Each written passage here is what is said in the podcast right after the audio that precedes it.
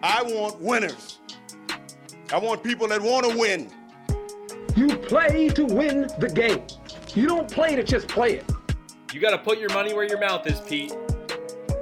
It's not gambling advice. Good morning. It is Tuesday, August 30th, and welcome to Not Gambling Advice, sponsored by PrizePicks. Use code JustBaseball when you download for the best daily fantasy app, and you get a full deposit match. In this episode, I'm delivering you 2 MLB best bets along with 2 PrizePicks selections that I will give you at the end of this episode. Let's do a full recap of yesterday because we sucked. Not going to sugarcoat it. What a terrible start to the week. We lost every pick, going down 3.6 units. Alec Bohm scored a run in one of our PrizePicks selections, but Rafael Devers did not hit his over bases. It's not how we wanted to start, but it's how we dig ourselves out of it. We've had a positive week every week since before the All-Star break, and I don't plan on stopping now. Is today the day, though, that we try and win it all back? No.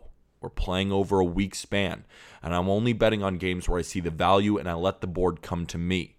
This is a long game, so I'm just attacking these 2 MLB best bets today and those 2 PrizePicks player props at the end of this episode. Let's freaking roll. Our regular season record is 185 and 158, winning at a 54% rate. We are now plus 28.59 units. This is the day where we get back over 30 units and we make that trek towards 35. Let's go. Baltimore Orioles versus the Cleveland Guardians at 6:10 p.m. Eastern. It's Spencer Watkins, a righty for the Orioles, who's 4-4 with a 3.96 ERA and a 1.32 WHIP, taking on Cal Quantrill. Cal, right-handed pitcher for the Guardians, who's 10-5 with a 3.59 ERA and a 1.20 WHIP. We're going to head to Cleveland for the first game of a 3-game set. We have a matchup of the most profitable underdog facing off against our most profitable pitcher. It's a battle of giants, but a battle more often won by the king.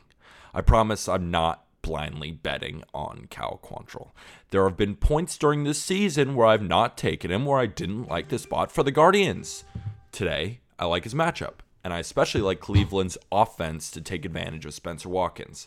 At this point, the Guardians have specific pitchers who they love to face. They can handle high velocity, but they prefer right-handers who sit in the low to mid-90s and rely on a fastball-slider combo.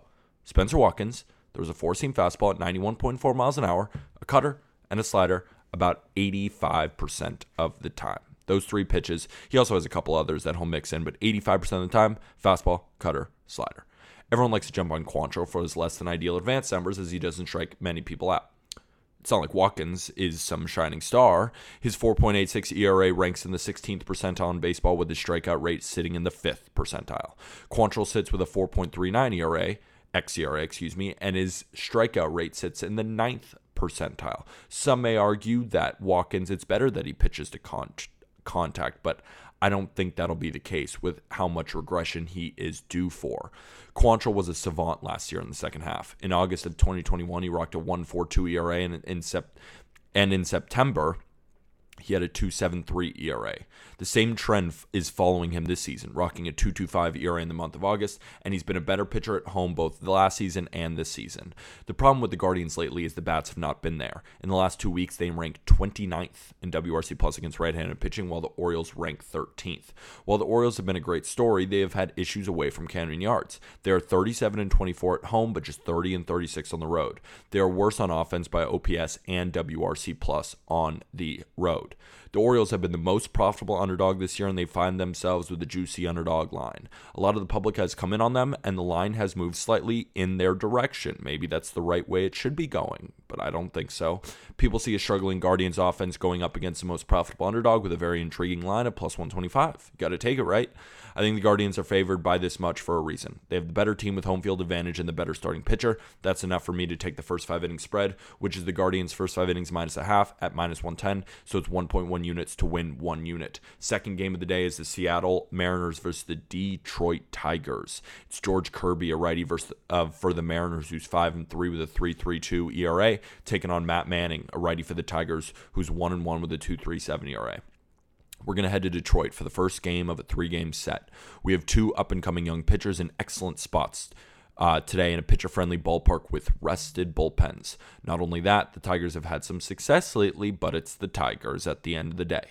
The Mariners have a solid offense, but they could be in for a letdown today against a pitcher they haven't seen before. This will be short and sweet, because not only am I following some line movement, I like this under from the start. This is a game I saw on the calendar yesterday, and I knew I was going to take it. The line has moved around a bit, with some books opening at 8 and others opening at 7.5 towards the over. It's settled at 7.5 now at most places, but the money seems to be split with slightly more on the under, and I'm fully in on the under.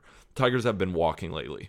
You heard that right. The worst offense in baseball against right-handed pitching this season, with the second lowest walk rate in the league, has been walking. In the last 2 weeks, the Tigers have the fourth highest walk rate in baseball against right-handed pitching, and it's led to a lot of their success lately. Look what walking can do, Detroit.